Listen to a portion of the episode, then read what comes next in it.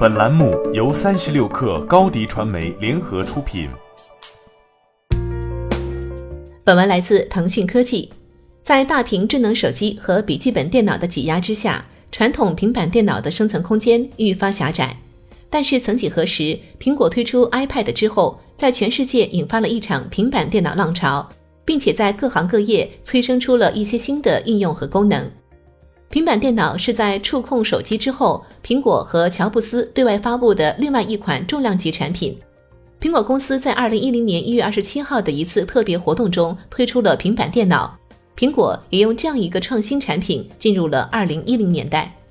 不过，一直负责苹果公司营销业务的高级副总裁席勒介绍说，当乔布斯在一九九七年回到苹果时，开发平板电脑的过程实际上已经开始了。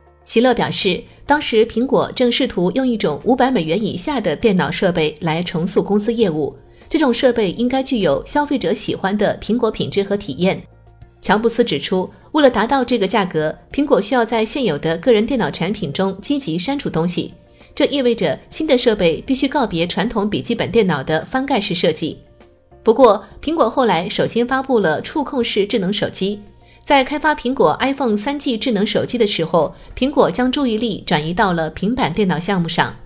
席勒说：“很容易从苹果公司的智能手机项目中学到东西，并创造出最终成为第一部苹果平板电脑的东西。”席勒在接受采访时说：“当我们回到苹果平板电脑时，很容易想象从苹果手机上借鉴些什么，创造出与众不同的产品需要什么，这真的很有帮助。”需要指出的是，在发布平板电脑时，乔布斯提到触控手机的屏幕太小，而笔记本电脑又太高，不方便携带。因此，平板电脑是一个折中的设备，又方便携带，计算能力和屏幕体验更好。不过几年之后，苹果公司效仿了韩国三星电子，展开了智能手机大屏化设计。大屏化让 iPhone 的销量创造了巅峰。时至今日，苹果智能手机的屏幕已经超过了六寸。远远超过了最初的三点五英寸。iPad 也是苹果公司最后一款重新定义了一个行业的创新产品。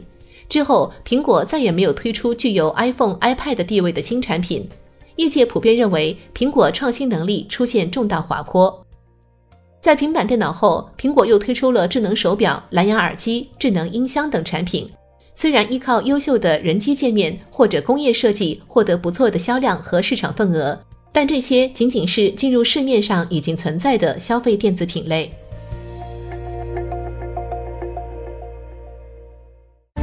欢迎添加小小客微信，xs 三六 kr，加入克星学院，每周一封独家商业内参，终身学习社群，和大咖聊风口、谈创业，和上万客友交流学习。高迪传媒，我们制造影响力。商务合作。请关注新浪微博高迪传媒。